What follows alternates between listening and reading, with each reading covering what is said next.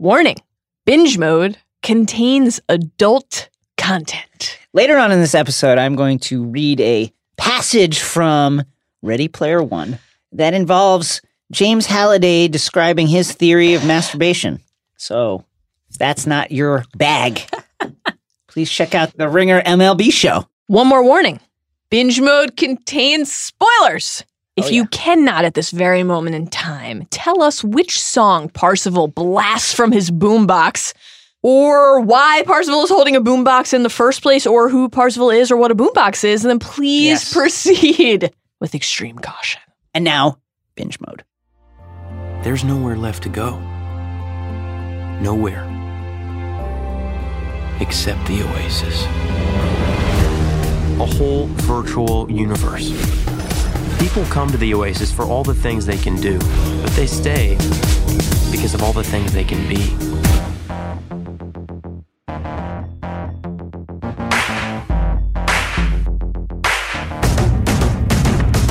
Hello! Yeah! And welcome to Binge Mode. I'm Allie Rubin, deputy editor of the ringer dot com. Oh, what a good website.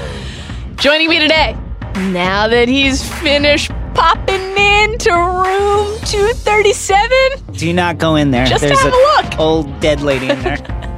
It's Ringer staff writer, your maester, your favorite Oasis avatar. I love it in there. Your favorite Gunter, Jason Concepcion. I wouldn't be gunting. I would really wouldn't. I would not have time for that shit. You would ink up with I O I immediately. I would just, yeah, it was like twenty-five million off the jump. I'll take it. Mal, yeah. I just need to grab my toiletries from the bathroom. Then I can get back to reminding everyone that every Thursday on Binge Mode Weekly, we'll be diving deep, so deep into the topic that's obsessing us at the moment. And later this spring, we'll be diving into Binge Mode Harry Potter. Yes! You'll be able to find both Weekly and the eventual Harry Potter pod on the same feed, so stay subscribed on Apple Podcasts, Stitcher, Spotify, or wherever you get your podcasts. Guys, if you like the show, yes, please rate and review us. Five stars only. We also want to remind you we'll be at May's Con of Thrones in Dallas, Texas. More details to come, but we'd love to see you there. In the meantime, please follow us on Twitter at binge underscore mode, a k a the underscore, and join our new Facebook group, which is just for Binge Mode fans. Feel free to post your reviews of the Distracted Globe's musical offerings. Why is that a P V P zone? It shouldn't be. More on that later. This week on Binge Mode, yes, we are plugging in to talk about Ready Player One. Again, requisite spoiler warning for today's binge. As always, we will be going deep on details from both Steven Spielberg's film and Ernest Cline's novel. So pull on your haptic gloves, ooh, pull down your visor, climb into your rig, because it's time to head, finally, to Columbus. Jason. Yeah. There's nowhere left to go. Nowhere except the Oasis and Binge Mode. So to help everyone get there, let's offer up a brief refresher on what actually happened in the film version yes. of Ready Player One. We're going to talk about some film book differences, as we do, throughout the course of our discussion. But here, film version plot reminders by hopping into our DeLorean yes. and taking a quick trip down our very own King's Road. The year is twenty forty-five. And everything is bad. Mm. Massive unemployment, environmental collapse, widespread crime, overbearing eighties nostalgia. Wait, that's the book. Good thing there's the Oasis, a massively multiplayer online universe where much of the population of Earth spends most of its time. That includes Wade Watts, a k a. Parzival. Parzival is a Gunter, a portmanteau of egg and hunter. You can see the kind of Shakespearean wordplay that you're that you're in for here, guys.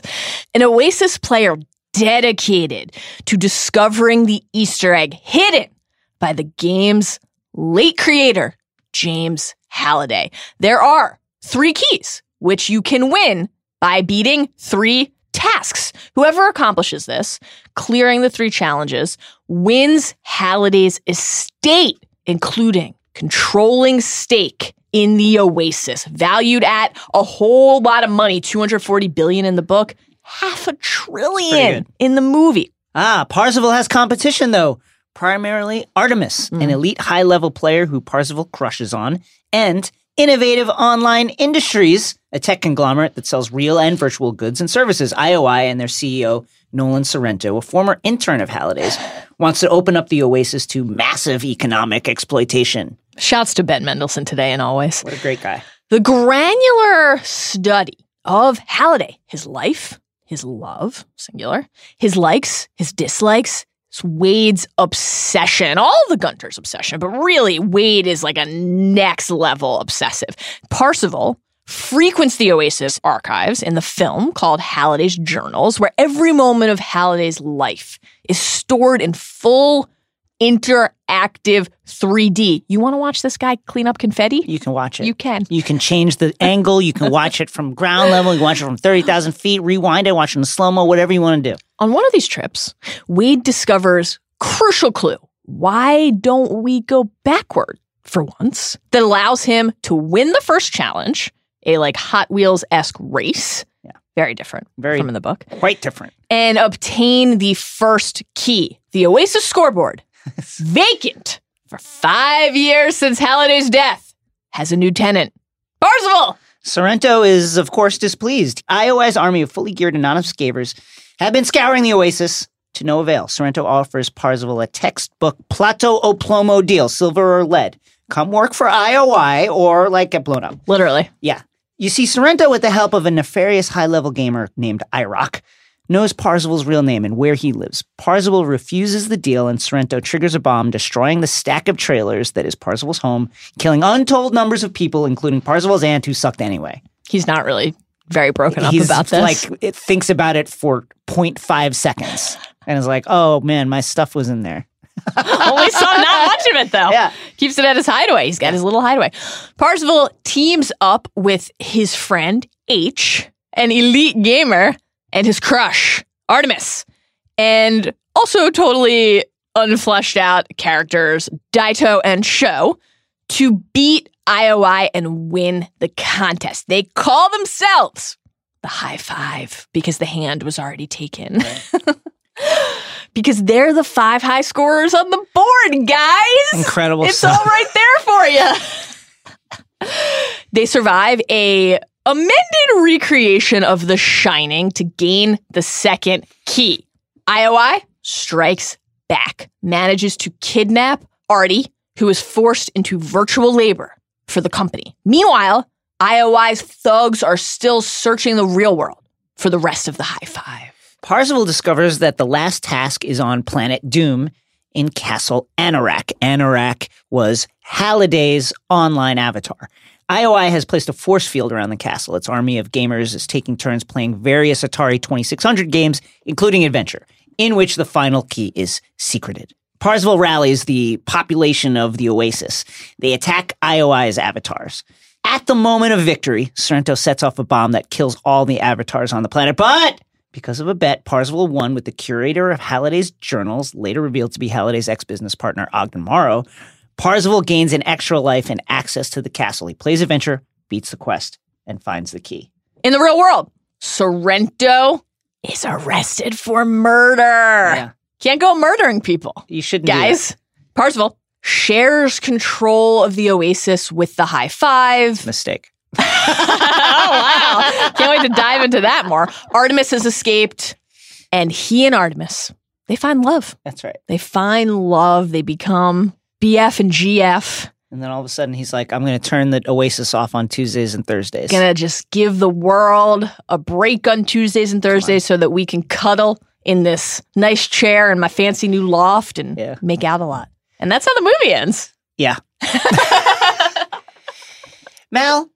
Yeah. People come to the Oasis yeah. for all the things they can do, but they stay because of all the things they can be. And that's that beautiful. Gets us to this episode's big idea. Actually, I just want to say that briefly that I disagree with that formula in real life gaming. That said, let's cut right to the core of it by sticking it with the pointy end of Colwyn's glaive. The defining theme of Ready Player One is what happens when virtual reality is more satisfying than actual reality? Great question. It is a question that I am truly fascinated by, and I think about really often. Me too. As a person who, at different times in my life, have played video games like full-time job-level amount of time. I think I looked it up once. I played just short of ten thousand hours of Halo two over two or three years, which and is crazy. I have spent just short of ten thousand hours petting my cat, Halo. So look at that. We're living similar lives. Let's pan back for a yes. minute here and set the scene. Yeah. What's Earth like? Pretty bad. In twenty forty-five. It's decaying. Civilization is a dim reflection of its past self. Fuel, gone. Energy is scarce. Much of the country is suffering from rolling blackouts. Food is rationed. People are on food vouchers. That's part of why Wade's aunt sucks, by the way. In the right. book, you know, we learn she's just taken his food vouchers. Right. Crime, endemic. The coasts are swamped by rising seas. Columbus, Ohio fastest. is the fastest growing metropolis on Earth. And Wade Watts lives in the stacks, a slum of high-rise trailers built one on top of another. In the movie, he's in Columbus. In the book, he's in Oklahoma City. And he's there with his aunt, her boyfriend. In the book, a dozen some other people crammed right. into this home. His parents are dead. His life is terrible, as life must be for millions of other people. This is not a happy time yeah. on planet Earth, but there is an escape, the Oasis. That's right. What makes the Oasis appealing? Most obvious reason is your appearance, your actual body do not matter, right? In the Oasis, you can be whatever you wish to be, and your only limitations are your imagination and the Oasis avatar generator. What would you be? I'm not sure. I should have been prepared to answer this because mm. I knew this would come up. This was a question in the Ringer exit survey, yeah. which you guys should check out. A lot of good writing on the ringer dot com about, about this movie and just everything, yeah. really. A lot of good writing on the ringer dot com, yeah. full stop. You go first. I'll buy oh time my God. Here. What would you be? Well, I'd have to know. Would you what, be Shohei Otani? I would be Shohei. I'd be a true hero. Your son? Shohei Otani, a true omnipotent hero with the power to crush home runs off the greatest pitching. I I would have to know, like, what the classes available are. Like, is it a class-based game? Like, are there certain archetypes? Are there healers and then damage mm. dealers and then tanks and mm-hmm. then ones that do this and magical? Pl- In the book, we get a very general sense that there are certain character avatars that are magical and certain are technological, but we don't know if within that power set there are then classes of magicians. Say, like, if you're a magical right. character, are you a magical character that heals? Are you a magical character that, like, can tell the future or that deals damage? Or what kind of magical character are you? So we don't know those things, but I think I'd be some kind of wizard. Yeah, I would be a Hogwarts student. I'd be like some kind of like very like, I'd be a lot like Anorak, but like bionic or something. I put a twist on it. Oh. Yeah. Interesting. Though in the book, some of the sectors and the worlds are like, there are magical realms and then there are tech realms. Right. They, uh, they, they don't always mix. They abut each other. So if your character, so in the book, if your character is, say, magic based and you're traveling from sector to sector, if you pass through a technological sector, you would then essentially be extremely vulnerable because you wouldn't have any ability to operate in that area. I think that's bad design, but then we could go we could go on and on about this. We get like a lot of this summed up for us succinctly in the book, and very little is summed up succinctly in the book. But there's a line here, you know, Wade is telling us how he crafted Parzival and why. He says, "My avatar had a slightly smaller nose than me, and he was taller and thinner yeah. and more muscular, and he didn't have any teenage acne." So this makes perfect sense. This just tracks with the human condition. If you got the chance to make kind of an idealized version of yourself, right. of course you would improve everything about ten thousand percent who you are. Like, even his name, Parzival, and we should note at school yeah. on Ludos, he's not using that avatar name. Everyone goes Wade by their three. Name with a number. Wade three. Big Dwayne Wade fan.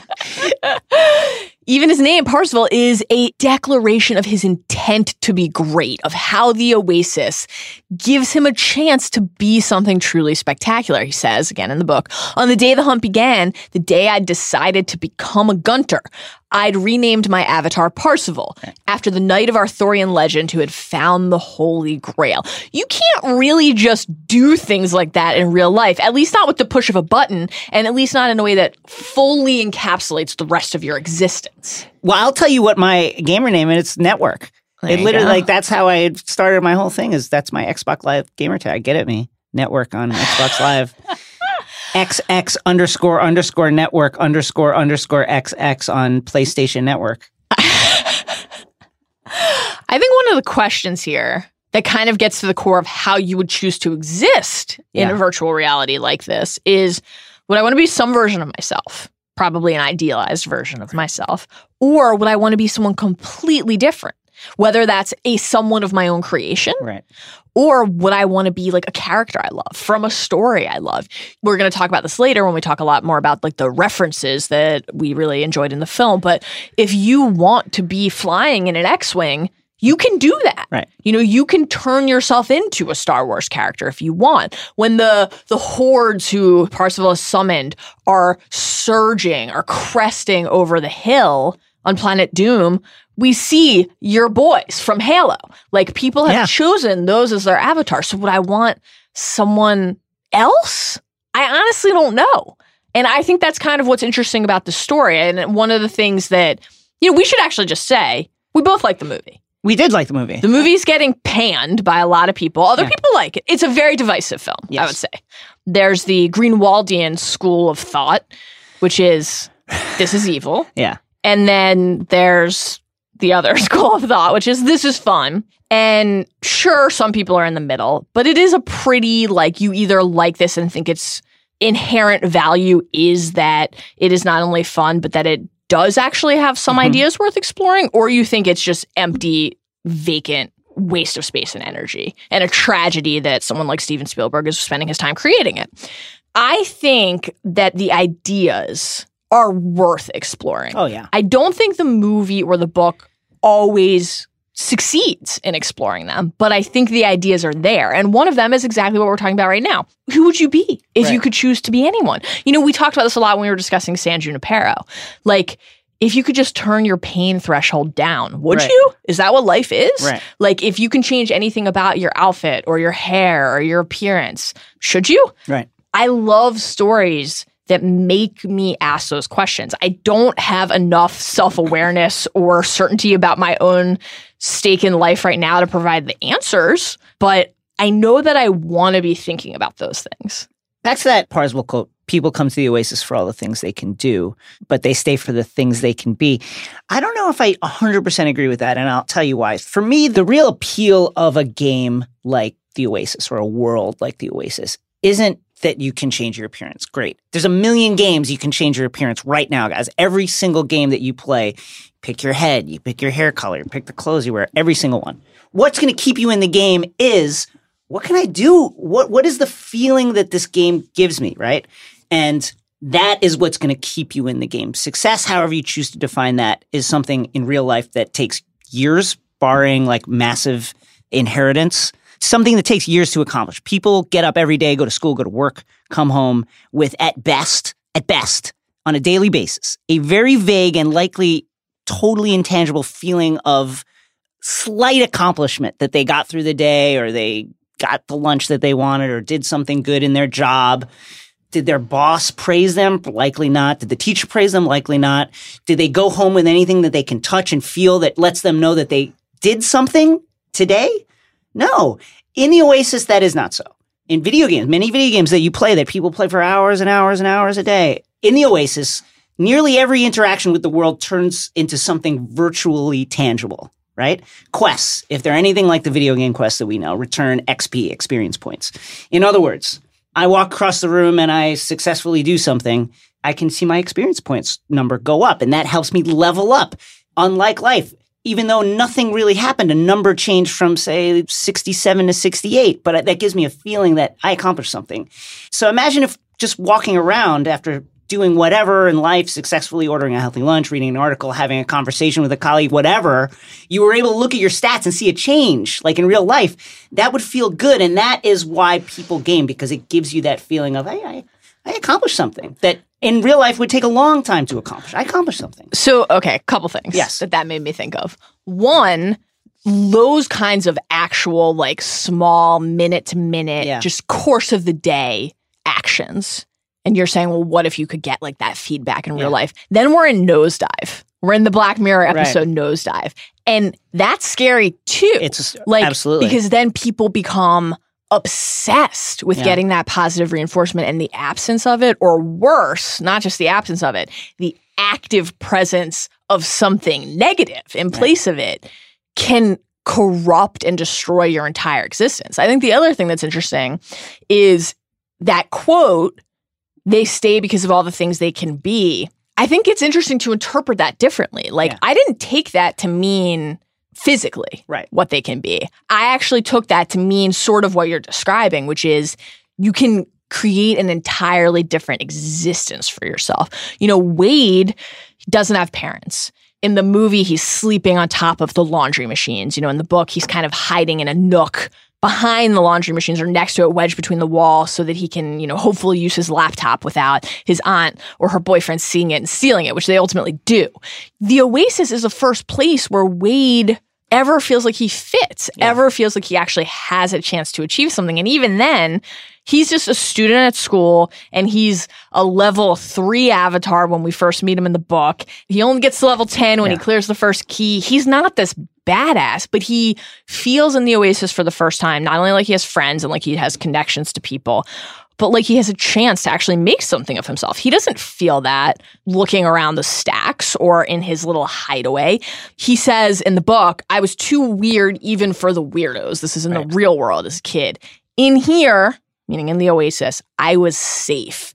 There is real value in that sense of security, especially if your actual surroundings day to day never provide that for you. That gets to one of the criticisms I had of the book and of the movie. The real world and how bad it is, it's not hammered down enough. It's not fleshed out enough. The corn syrup wars, my dude. It's just the corn. The bandwidth Remember riots. Those... Oh, you weren't here for the corn syrup wars, my boy. No Coca-Cola. No sweeteners at all. That does sound bad. Yeah, that does sound bad. To be honest. But I want to know how bad it was because that gives me an idea of why people would want to escape into a virtual world all the time. Right. I need to know that. I need to know why it's better to be inside this place than making friends in the real world. Like, why is that the case? And that's a thing I wish that both the book and the film had done better. That's a great point because we don't fully get to understand that. The story does a much better job of explaining why the Oasis is appealing right. as opposed to why the real world isn't. Right. And Bookwade, he helps us kind of understand how and why the Oasis became like as immersive and all-consuming as it did. And we should say, because this is really important context, it isn't just a game. Whole economies in there. You go to it's, school in there. Your job is in it. Yeah, that's, that's it. Really anything of value, politics, education, the economy, all of it, existence is happening inside the Oasis. And he says, I'd heard that if you access a simulation with new state-of-the-art immersion rig, it was almost impossible to tell the Oasis from reality. Mm. This leads to one of my critiques of the film, which is just, I don't really understand the choice for the visual palette, like for mm. the aesthetic of the yeah. film, because it's hard for me to believe that The, the people who are alive in this universe are able to say, this is my reality. Right. This is the reality I'm choosing when they look like cartoons. Yeah.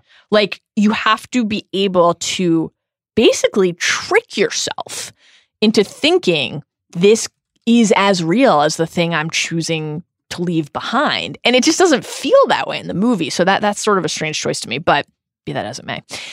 And then later, you know, Bookwade also says, items in the Oasis had just as much value as things in the real world, sometimes more, later adds. The Oasis credit was the coin of the realm. So again, this isn't just like a supplement to life where you can say, I want to go like hang with my bros and shoot off a railgun.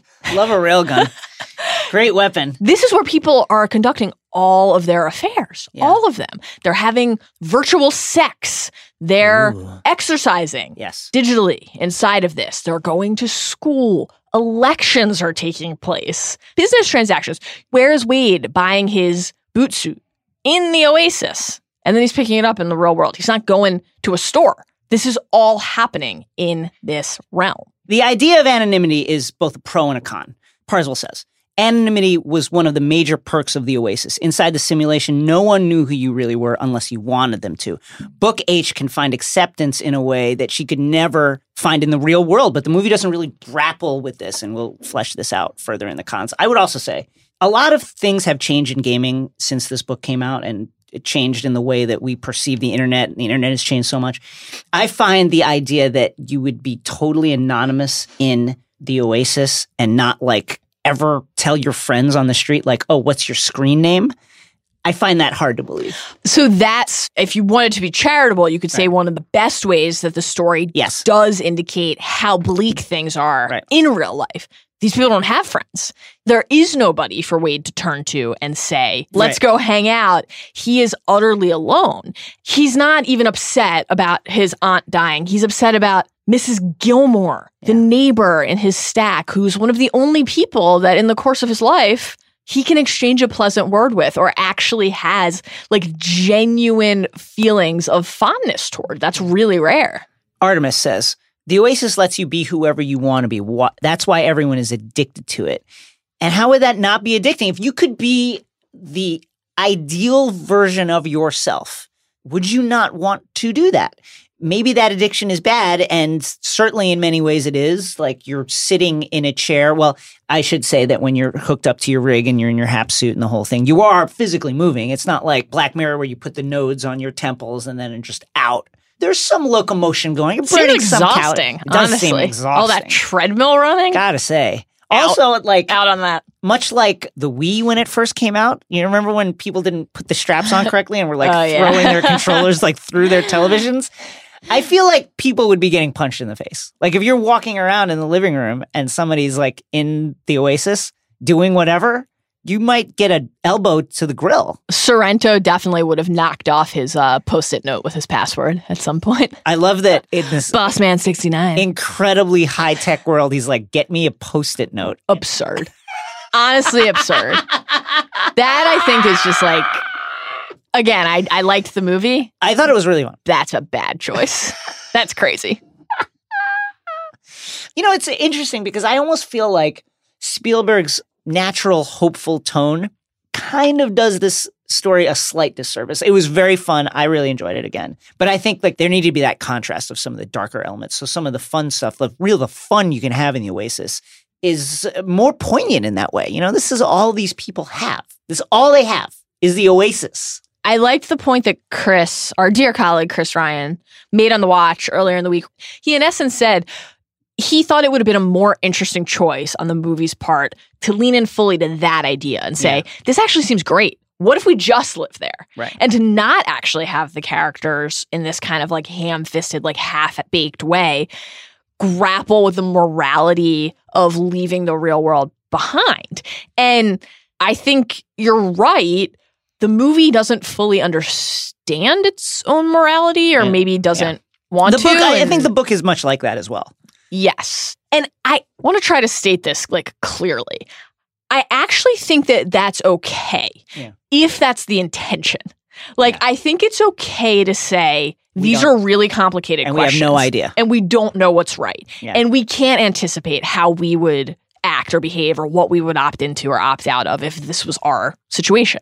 It's less acceptable if the story is supposed to be coming down on one right. side and it just feels kind of muddled and rushed. Right. That is a fascinating topic, and it's something I thought about while watching this movie. Is we're currently embroiled in various controversies arising from Facebook and the yes. algorithms involved there.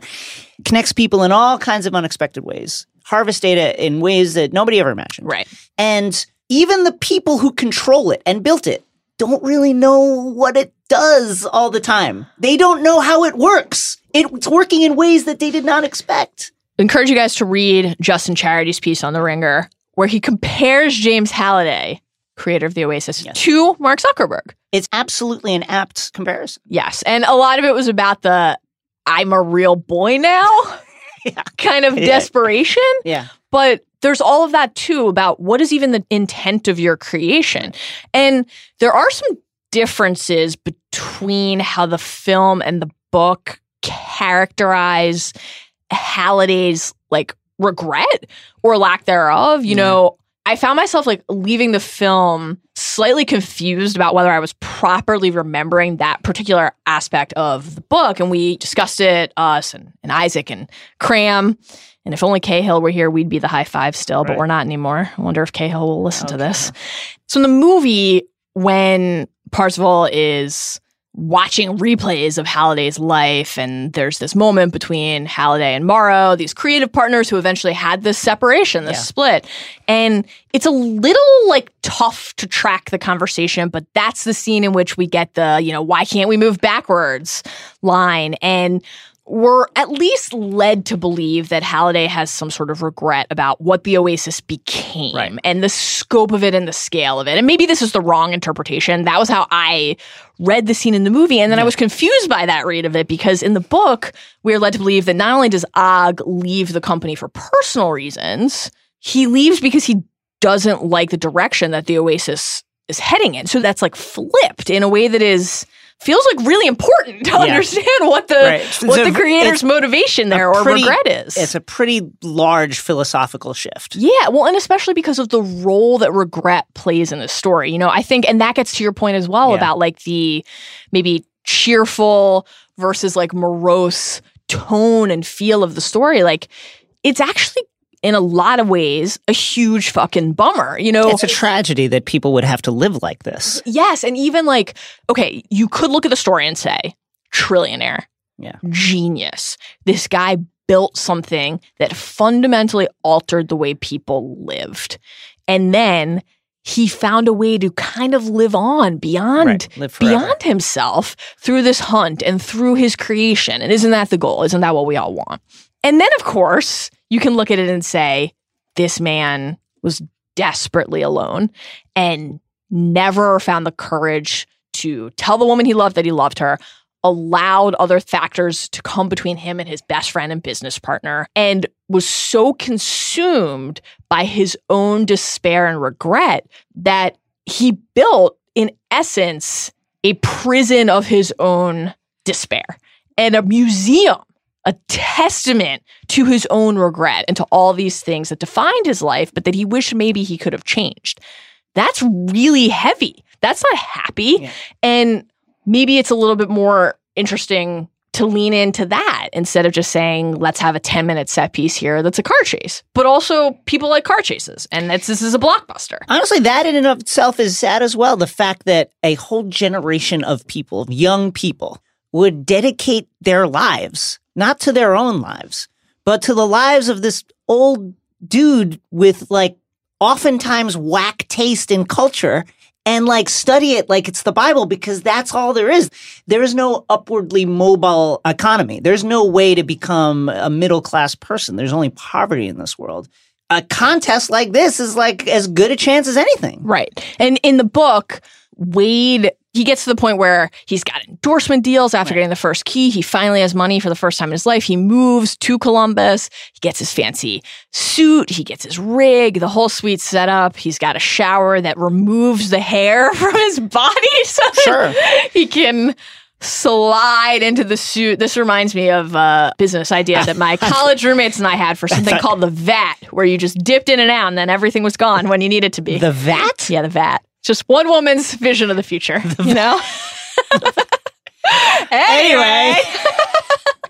So in this fancy new setup, it's not really fancy. It's like the room is like a square, and he has nothing in there but a setup. But, but that's as good as it gets. That's it. And he has, Wade has this passphrase that activates his rig. And his phrase is, no one in the world ever gets what they want, and that is beautiful. So this is a They Might Be Giants lyric, but it's also this very sad and somber reminder of the disappointment and the despair that await Wade and all of these other people yeah. every day. And the Oasis provides an outlet. It provides the chance for something else. It gives Wade hope and purpose. And that's where we come back to this line that we're returning to time and again here for our theme. You know, people come to the Oasis for all the things they can do. They stay for the things they can be. Is that such a bad thing? You know, again, this is the portion of our discussion where we're trying to view this through a positive lens. Like, movie Wade says, it's the only place that feels like I mean anything. And, you know, we asked ourselves again, like, this question when we were talking about San Junipero and a lot of other tech in Black Mirror. What would we even want our digital selves to be and to do? Mm. You know, does the answer to that question change if our actual corporeal selves are here? Like San Junipero, you're assuming, okay, well, I'm going to die. Do I want to continue to exist beyond that? This is a little different. It's, I'm here. I'm sitting here in this right. chair with you. Do I want to forget about that and go be in a totally different reality? And now a brief break for a word from our sponsors. Today's episode of Binge Mode is brought to you by the Google Assistant. With the Google Assistant, you can complete over a million actions. Whoa. On your phone, in your car, yes, and around the house. Ooh. Living in L A, we spend a lot of time driving around. One of the things that I love about the Google Assistant is while I'm driving, I can just say, "Hey Google, text Bill Simmons, I'll be there in ten minutes. Download the Google Assistant today. Today's Binge Mode is also brought to you by Heinz. Since nineteen oh one. Haynes has always been innovating. Pushing that tech of underwear forward. It's no wonder they are America's number one brand of underwear, and they just made it more comfortable. The Comfort Flex Fit underwear is the latest innovation in comfort from Haynes. Comfort Flex Fit is cool, comfortable, and supportive. It's so comfortable, you'll forget you're wearing it while you're plugged into the Oasis. What am I wearing? I don't know. How'd they do it? With a breathable pouch for support and a roomy fit. Not to mention, yeah. these boxer briefs are incredibly oh my, soft. Oh my God. And the legs don't ride up. They better not. You'll want to replace all your underwear after you try them. With nearly universal five-star reviews, just like Binge Mode, everyone is obsessed. Man, these guys really know how to make underwear. And won't break the bank. You can get a pack of three for fifteen bucks. That's Ooh. less than half what you would pay for a single Ooh. pair of crazy expensive designer underwear. Let me tell you something. I wear Hanes underwear regularly, and I can say for a natural born fact that they are softer than touching air. I don't even know if I'm wearing stuff sometimes. They're so soft. Give them a try today at Hanes dot com or wherever you buy Hanes. And now back to Binge Mode.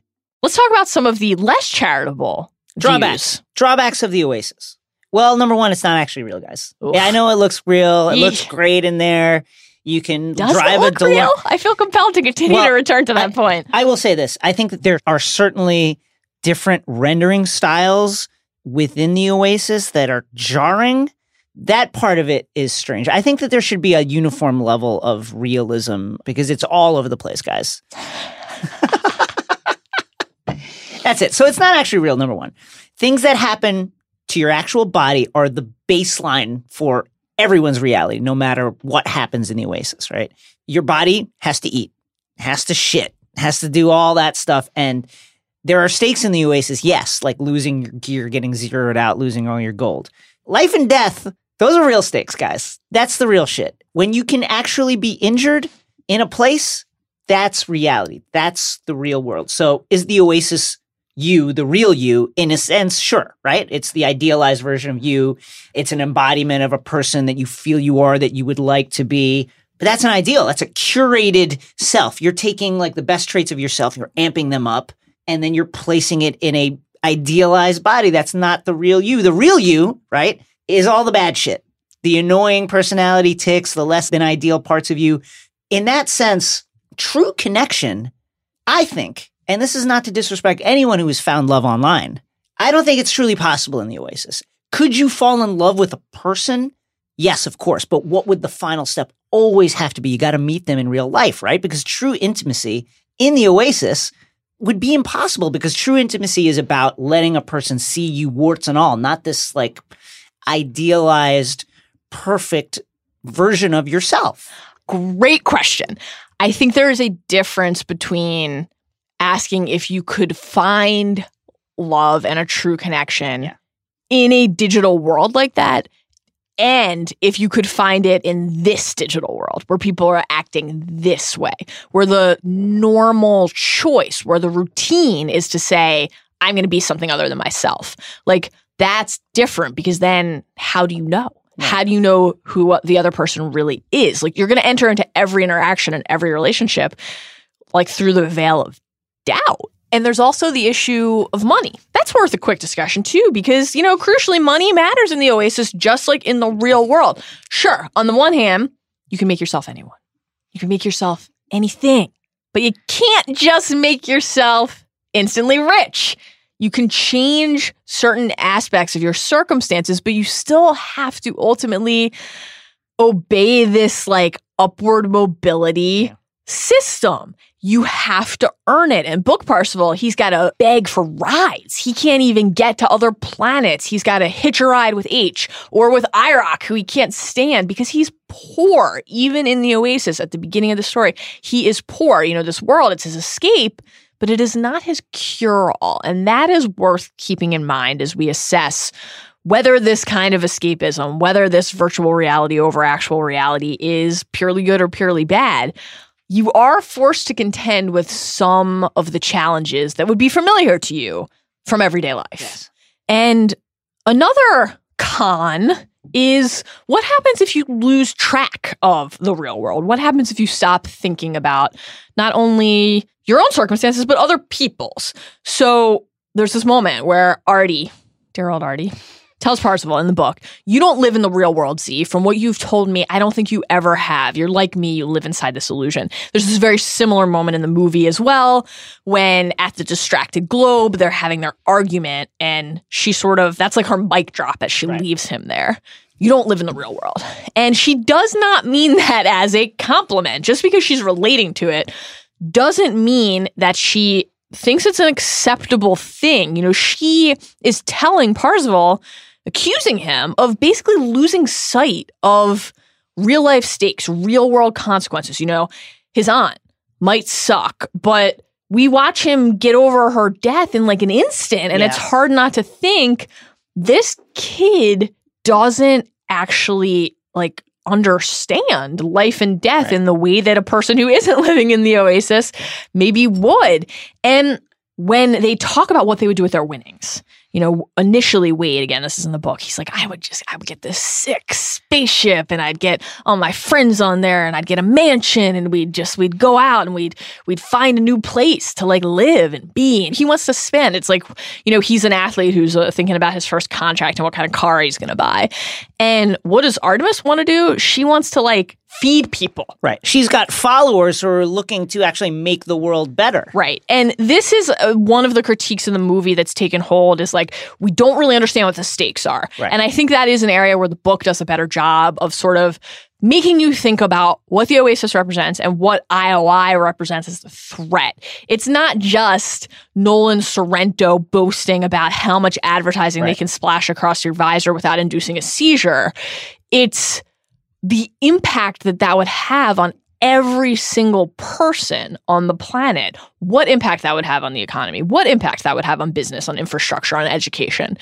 And, you know, when Wade is in this new world in the book where he has all of this stuff for the first yeah. time and he has this moment of clarity where he says, I'd come to see my rig for what it was, an elaborate contraption for deceiving my senses to allow me to live in a world that didn't exist. You know, he's finding these things that he never had before, money, endorsement deals, the proximity to that sweet Columbus Wi-Fi. But he also is starting to realize that his visor isn't just this portal. It's, it's a mask that yeah. is shielding him to the horrors around him. And it is important for the story to succeed, for the characters and thus the reader or viewer to be thinking about those things. Let's talk about anonymity as a con. The story does not grapple with Gamergate or Russian bots. This is some of the stuff that really has come up in the intervening years that's really changed my, yes. the way I view this story. Internet trolls or many of the other horrors of, of living online anonymously can allow people to pursue. The book is also has some serious transphobic tendencies yes. that make the story troubling. And I will say probably the best decision Klein and his editors made was to make this a first-person story. Because the way that you can try to justify, from Klein's point of view, to try to justify some of the, the material in here is to say, well, Wade is a kid. No connection to other people. Doesn't really have empathy in the way that we understand it because his all his connections are with people that he meets online who don't have real bodies, who can't actually die. Right. Okay, so we talked about the pros and cons. Where do we think the movie landed? And where do we land on this? So, again, it's not purely good or purely bad, but there is this kind of attempt to put a bow on everything at the yeah. end of the film and similarly in the book. we get this line from Halliday to Parzival where he says, I created the Oasis because I never felt at home in the real world. I didn't know how to connect with the people there. I was afraid for all my life, right up until I knew it was ending. That was when I realized, as terrifying and painful as reality can be, it's also the only place where you find true happiness, because reality is real. Don't make the same mistake I did. Don't hide in here forever. Very similar exchange in the film. Yeah.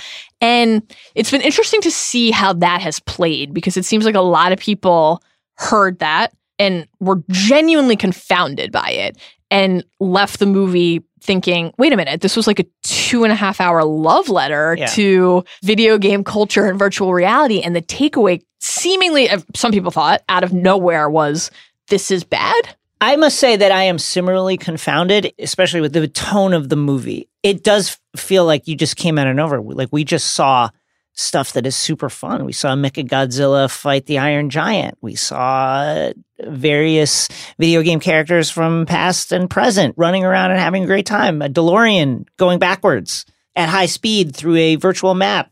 All that stuff look, looked really fun. And then at the end to be like, guys, we have to log off for a little while. Tuesdays and Thursdays. Tuesdays and Thursdays. It does feel abrupt, and I think it speaks to... I don't know, a failure is strong, but kind of like an inability to grapple with some of the very interesting and also dark possibilities opened up by a technology like this. One of the things I was thinking about watching this is like, so basically we have this vast virtual universe, really, because there's multiple planets in here. Right. All of which was created by this one guy, and everything in there is a reflection of his tastes and what he liked. And culture as it exists in this world is driven heavily by those tastes, people exploring what he did with his life, the music he liked, the video games he played, why he liked this and that movie, and the things he would quote and say. It's a dream of anyone who's ever created anything to have their world explored in that way. Do you think that's true for the Oasis as a whole, or just for The Hunt? Like, it's certainly true for The Hunt and for book, everything they're exploring for The Hunt. In the book, it is described thusly. It is described like that. Yes, they do say that Gunters are a small subset of gamers at large, but he, but he also says, and this is like maybe conflicting stuff that Ernest Cline didn't think that deeply about, but he also says uh, pretty early on in the book that Halliday created this hype for the culture of his youth, mm-hmm. the things that he liked, because that was how you could win this contest. Exploring how culture is transferred through technology is a fascinating idea. Here's a great example from the video game world. The first controller for the Xbox, the original Xbox, was apparently, this might be apocryphal, but was engineered and created by a guy with gigantic hands, huge hands. So when the controller came out, it was this beast of a thing. It's like yeah. a textbook. It's huge. And now think about that. Here's this thing that you've got to hold in your hand for hours, and it wasn't made to fit the hands of most people. That's kind of like what the Oasis is. Here's my defense sure. of the movie. And here was my dominant reaction when I left the theater. And I was prepared to be really disappointed sure. because there's been a lot of criticism. The book, which I enjoyed, is deeply flawed, as we've discussed. Yes. And the trailers for the movie looked pretty bad. We discussed this last week on Binge Mode. A couple people, you know, were like, oh, actually, this is like, this is pretty fun. And I was yeah. like, oh, hope. But I went in expecting to be disappointed, not expecting to be pleasantly surprised. And I left pleasantly surprised, because despite the movie's flaws, and there are many of them, yeah. it is ultimately, and this is true of the book too, it's a story about loving stories. Yeah. It is a story about forging connections yes. with other people who share your passions. You know, in the book, there are a couple lines to that effect. Halliday seemed to expect everyone around him to share his obsessions, and he often lashed out at those who didn't. Later, we hear from Og. Jim always wanted everyone to share his obsessions, to love the same things he loved. I think this contest is his way of giving the entire world an incentive to do just that. Then we hear Artie say to Parzival, the contest has got, this is in the movie, has got to be about connecting with someone, connecting with the world. So, yes, you know, as you were just saying, this is the work of a megalomaniac yeah, in a lot of ways. You know, this is a person with a God complex who thinks that, you know, the only person who would be worthy of inheriting his fortune and of inheriting the power to control the Oasis, which in essence is tantamount to controlling the world, yeah. is someone who has studied his obsessions and deemed them worthy, right? Someone who has said, yeah, I'm going to be able to recite War Games word for word because this guy thinks that's like a useful way to spend time. But it's also Halliday's way of using those obsessions to bring people together yeah. in a way that he maybe never felt he could do in his own life, both through his work when he was around to see that work through and in his actual life, his personal life, that he was never able to prize those personal relationships with people in the way that he should. Something always got in between them. And, you know, why do we do this podcast? Why, indeed. There are plenty of people out there who would say, wow, you guys did sixty-seven podcasts on Game of Thrones. We sure did. That seems like really weird to me. But for us, it was this incredible gift. It still is yeah. every time we do it, because I look across the table at you and I see somebody who loves the things that I love. Yeah. And that's an incredible gift. And so for me, I left the theater and I was able to temporarily cast aside its many flaws and focus on that. That idea that it is okay to put that boombox over your head and to declare your love for something and to ask somebody to stand there with you and try to fight for it. That's meaningful to me. That always will be meaningful to me. Jason? Yeah. What part of your past are you trying to escape? Oh, how long do we have? Surely not your many hours in front of the console of your choice. To answer that, mm. please assemble the conclave and head to the Planet Doom Citadel to teach us everything we need to know about moments in our real-world video game history that mirror what transpires in Ready Player One. Here's a, an issue I had with Ready Player One. When they go to the Distracted Globe nightclub, Artie and Parzival go to the Distracted Globe. They have a date of some sort there. Really, they break up, even though they weren't really dating, whatever. And turns out, I O I invades the club, crashes through the ceiling, and they start shooting everybody. It's a player versus player zone, a P v P zone, as they say in the, in the lingo. I gotta tell you, that's terrible design. If I ever played a video game where, and I have, where there's a wide open P v P zone where people are supposed to congregate and have fun, guess what? It's not fun. You know why? Because every time you go in there, you get attacked. You wouldn't be able to go to that club without getting shot up every time you pull up to it. You pull up to it and there'd be high-level players there waiting to gank your stuff. Virtual worlds like the Oasis, what we today call massively multiplayer online role-playing games, or M M O R P Gs, have been around since the mid seventies, when they were called MUDs, multi-user dungeons. But the true wonder of the genre, the true magic, when the real fun stuff started to happen in that space, in all its Hobbesian glory, wasn't revealed until World of Warcraft made its mark on, on gaming history. Released in two thousand four by Blizzard, World of Warcraft is an iconic series with a wide cultural impact. How wide? Stuff has happened in the game, in a video game that people play, that have become catchphrases, cultural catchphrases that have penetrated into spaces of culture where people may not play games. Things that happened in that game, in other words, became famous, perhaps infamous. And the most notable of these, with all apologies to Leroy Jenkins, is the funeral raid of two thousand six. The place, the Frostfire Hot Springs in the far north of Kalimdor, the westernmost continent of Azeroth, the setting for Worldcraft. The event, a memorial service for Phaeagen, the avatar of a player who passed away suddenly in real life of a stroke. Now, dual-wielding morality is, as Tony Palumbi notes, in his excellent book about the culture around Warcraft, is a term coined by game philosophist Stacy Goguin to describe how human beings can ascribe to seemingly opposing moral codes depending on whether they are in reality or gaming reality. It's probably the most charitable way to describe one of the most appalling events in gaming history. And it's an appalling event in real life as well. So, how did it start? It started with a message that appeared on the forums for the U S-based Realm server Illidan. On Tuesday of February twenty-eighth, Illidan lost not only a good mage, but a good person. For those who knew Phaeagen, was one of the nicest people you could ever meet. On Tuesday, she suffered from a stroke and passed away later that night. I'm making this post basically to inform everyone that might have knew her sick. Also, tomorrow at five thirty server time, March fourth, we will have an in-game memorial for her so that her friends can pay their respects. We will be having it at the Frostfire Hot Springs in Winterspring because she loved to fish in the game. She liked the sound of water. It was calming for her, and she loved snow. If you would like to come, show your respects, please do. Thanks, everyone. This memorial service was held in a player versus player zone. What happened next? Well, on March fifth, two thousand six, the Online Friends of Fagin held a memorial. Mourners queued up to pay their respects to Fagin's avatar, dressed in white, standing serenely at the edge of a lake.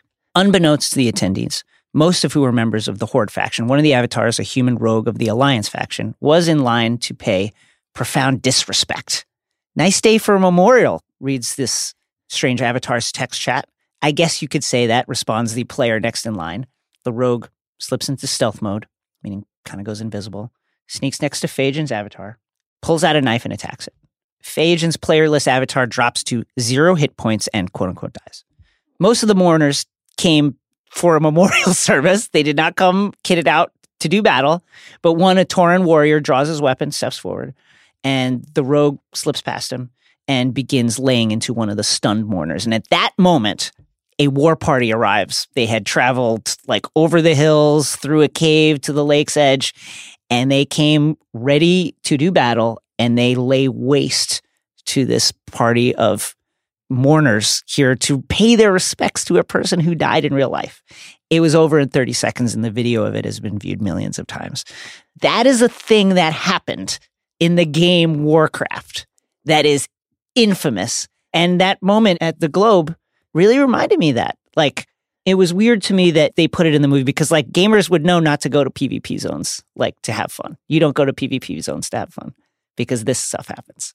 How horrible. It was truly horrible. Mal? Yeah? She wanted to go dancing, so we watched a movie. Thanks to Ready Player One, and it's literally one hundred plus pop culture references. Tons. I had movies on the mind, so let's head to the Sept in Halliday's Journal to bathe in the light of the Seven by sharing seven of our favorite, not the most crucial to the plot, not the ones that get the most screen time, but our favorite. Yes. Pop culture references in Ready Player One. I will go first.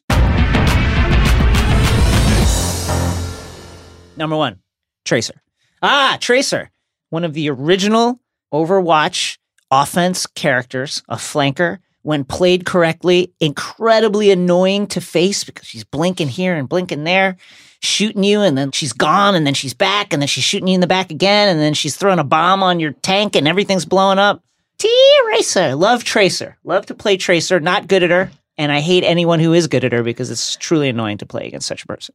Tracer. Adam's prediction for this edition of The Seven when I told him what we were doing is that you would pick Tracer. Because yeah, he knows you love Overwatch. I love Overwatch. Great game. Number two, the Battlestar Galactica and Serenity. So when Parzival is boasting in H's workshop, we get a little glimpse at a phenomenal rendering of the Battlestar Galactica, the titular ship at the center of one of my all-time favorite shows, Battlestar Galactica. And then in another sequence, we see a Viper. Mm. Also from Battlestar Galactica. Now, it seems that the ships featured in Ready Player One are from the original Battlestar, yes. Not the Ron Moore remake, but still. Yeah. It's all Battlestar, it is. Guys. And then we catch glimpses of Serenity, Mal's spaceship from Firefly. Love Firefly. Firefly is another one of my all-time favorite shows. Now, I want to note, neither show, and in Battlestar's case, neither version of that show, aired in the eighties. So in addition to these being little Easter eggs of just things that I really love and that really made me excited, they're also quiet little reminders that while the bulk of the references are these eighties pop culture obsessions from Halliday's mind, eighties pop culture was not the only currency Correct. Of the realm. Other stories mattered. I think that's worth noting. Number three, this is cheating because it's a book reference, but considering who the movie was directed by, I found this passage from the book kind of amusing. This is Parzival speaking because it's a first-person book. Quote, I devoured what Halliday referred to as the Holy Trilogies, Star Wars, original and prequel trilogies in that order, Lord of the Rings, The Matrix, Mad Max, Back to the Future, and Indiana Jones. Halliday once said he preferred to pretend the other Indiana Jones films from Crystal Skull onward didn't exist. I tend to agree. Directed by Steven Spielberg. Good stuff. Though there are a lot of other lines where Spielberg is actually called out by name as like a god in the yeah. book, so good stuff there. Number four, Halliday's Star Trek funeral. The video yeah. that announces the hunt to the world is this this mock funeral that Halliday staged, in which he rises from not only his coffin, but Spock's coffin yeah. to speak. And he is surrounded by, you know, there's a model of the Enterprise and then these floral arrangements of the Star Trek insignia. Just delightful. It's like, oh, this is Halliday's version of, you know, those commercials that we see sometimes for the coffins with like your favorite sports team yeah. insignia on it. That's what this reminded me of. Number five, Jurassic Park. Right at the beginning, the very first task, the race. As Artemis, H, and Parzival are racing for the first time, Artemis and Parzival are meeting for the first time, you get to the almost the end of the race and a Tyrannosaurus Rex chases your car. Just like the famous scene in Jurassic Park when Jeff Goldblum is on the back and going, must go faster, go faster. And it's like knocks into the car with the side of his head, her head perhaps, bites at the car, and it's just great. Probably the most subtle reference in the movie, and it's a dinosaur chasing a car. And that's the most subtle reference. Remind me, in Jurassic Park, is King Kong waiting on the other end? King Kong is not waiting there. Number six, Rosebud. Wade's reference to Citizen Kane feels a little out of place yeah. in the movie, you know, among the the Mad Balls and the Duran Duran references. But I think that that's actually why it works. And that's yeah. why I liked it. You know, it really does stand out starkly. And it is, again, helpful to have an occasional, like, overt reminder that while Halliday and thus his Oasis disciples obsess over eighties pop culture, that is not, in fact, the only decade in the history of mankind that produced pop culture worth remembering. Like, I just found it oddly, like, reassuring that Wade, like our boy Bobby Axe Axelrod, yes. and so many others before him, would have found Orson Welles worth thinking about. I've never seen it projected as it's meant to be. Number seven, The Shining. Ah, yes. This is probably, I think, for most people, even people that didn't like the movie, I think this is the highlight of the film for most people. The high five survive a virtual shining simulation, I guess you could say it, and that's how they move on to the third task. And it is really scary, like truly terrifying at times, and played for laughs in a really fun way towards the end of the film. Here's my one knock on that. Tell me. I don't buy that H wouldn't have seen The Shining. That's the thing. Jason? Yeah. I just came here to escape. Yes. But I found something much bigger than myself. I found friends. Wow. I found love. Ooh. Every episode, we're going to honor the person or idea that compelled us the most. And today, we are awarding our champion's purse, paid out in I O I bribes, to one of those loves. Yes. Nostalgia. Nostalgia. Extreme Don Draper voice. Nostalgia. It's a Greek word.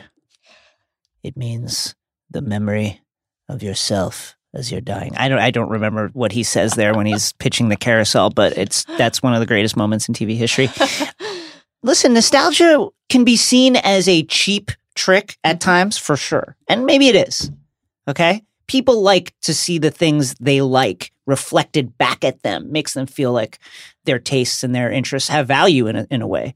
And that's why people and their tastes and the things that they like, the widest selection of people, should be reflected back at them as much as possible. One of the most widespread criticisms of the story, both the film, or excuse me, movie, Spielberg would want us to know it's a movie, not yes. a film, and the book, is just that it's nostalgia overload, that it's nostalgia at the expense of substance. And first of all, I think it's okay to occasionally just say, we love these things, let's celebrate them. Yeah. I understand that the concern is that pop culture at large has shifted into maybe only focusing or or at least overly focusing on, you know, rehashing, returning to I P. We're we're simultaneously having this moment, this like crest of eighties nostalgia, you know, Stranger Things, the phenomenal San Junipero episode. We're having a lot of these trips back to this moment in time. And then just more broadly, Star Wars, Transformers. You know, there are a yeah. million examples. Pick whichever one you choose. Star Trek reboots, Fantastic Beasts. We're going to have a Lord of the Rings television show because the movies weren't enough. You can pick any example that you want. There are people out there who say, why can't we have more new stories instead of just returning to things from the past, either in a nostalgic sense or in a reboot? I think that that is valid, and I would never tell somebody not to feel that way, right, if that's what they feel. I personally love the things I love and want to spend as much time with those things as I can. I also think that one of the criticisms of Ready Player One is, or seems to be, why would the kids in the story, one, and then why would kids in our real world, two thousand eighteen today, going to a theater or going to a bookstore, care about these eighties references? Why would they care about War Games? Why would they care about Ferris Bueller and John Hughes movies? I think it is crucial to remember that the, in the story, in this world, this is all they have. Right. Wade doesn't have thirty new streaming shows on Netflix to choose from any moment. The world is a disaster. Everything is crumbling. People aren't making things. They're just fleeing. There's not really a culture right. around him. And so, of course, like, it just makes perfect sense to me. I mean, I personally, just personally, have never been like an enthusiast of eighties culture. It was, in fact, in my wedding vows, making fun of Adam about like, can you please put a cap on how much eighties music we listen to? So it's not personally to my taste, but it makes sense to me that a character like Wade would be so drawn to, after a life of loneliness and isolation, getting to share something with somebody, that he would latch on to Halliday's passions and Halliday's obsessions, which just so happened to be eighties pop culture, with every ounce of strength in his being. That makes sense to me. And I think it's a worthwhile reminder that nostalgia isn't always a bad thing. There's a reason that the word has taken on the meaning that it has in the culture, and that people say when they experience something in their life that is beautiful and fills them with joy, that they say, it, that made me nostalgic for a time in my life when I was happy. And when I was experiencing that joy in the first place, like, it's a good thing. And so it sucks to me that we've gotten to the point where people are so concerned about volume or quantity or like the ratio of current creation that we can't still celebrate returning to something we loved and that brings us joy, and, and celebrating things that made people really happy when they were here before and that can still make people happy. And also, that's kind of what culture is. Yeah. It's supposed to last if it's good enough to last. It's not supposed to just exist in the span of a moment.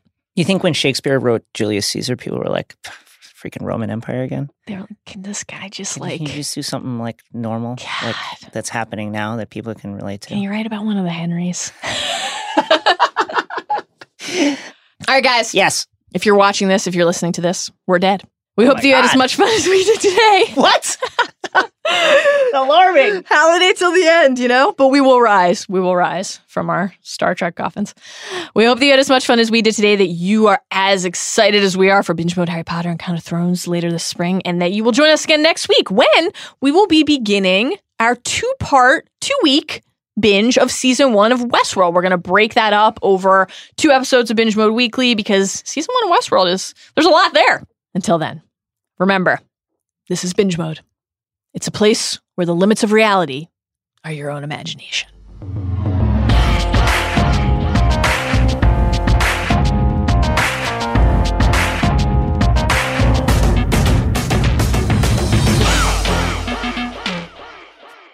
I'd like to request that you use your George, George R. R. Martin voice, please. A A two forty-one colon eighty-seven. I would argue that masturbation is the human animal's most important adaptation, the very cornerstone of our technological civilization. Our hands evolved to grip tools, all right, including our own. You see, thinkers, inventors, and scientists are usually geeks, and geeks have a harder time getting laid than anyone. Without the built-in sexual release valve provided by masturbation, it's doubtful that early humans would have ever mastered the secrets of fire or discovered the wheel. This guy is a genius in the book. And you can bet that Galileo, Newton, and Einstein never would have made their discoveries if they hadn't first been able to clear their heads by slapping the salami. Or, quote, knocking a few protons off the old hydrogen atom. The same goes for Marie Curie. This Before she incredible. discovered radium. Get to the best part. You can be certain she discovered the little man in the canoe. Ernest Cline, ladies and gentlemen, one of the greatest authors who has ever strung words together in the English language. Before we go, yeah, we want to tell you about Ringer merch. Oh, we have exciting news for all you Ringer heads out there. The Ringer has new merchandise with a shiny new storefront that you can check out right now. We have hats. Ooh. Hoodies. Yes. And, and... Tell me. Even an exclusive Shea Serrano disrespectful oh! junk t-shirt. Your friends will be low-key high jealous, key. Maybe even high-key jealous, when they see you strutting. As one does. Strutting down the street with an official Ringer zip-up hoodie. We are letting you, our loyal listeners, get first dibs on the goods. Go. Yes. To the ringer dot com slash shop to pre-order your merch now. These are limited run items and will not last long. Once they are gone, they are gone. Check out the ringer dot com slash shop to pre-order your official Ringer merchandise today. You can also find the links to the Ringer web store in the show notes.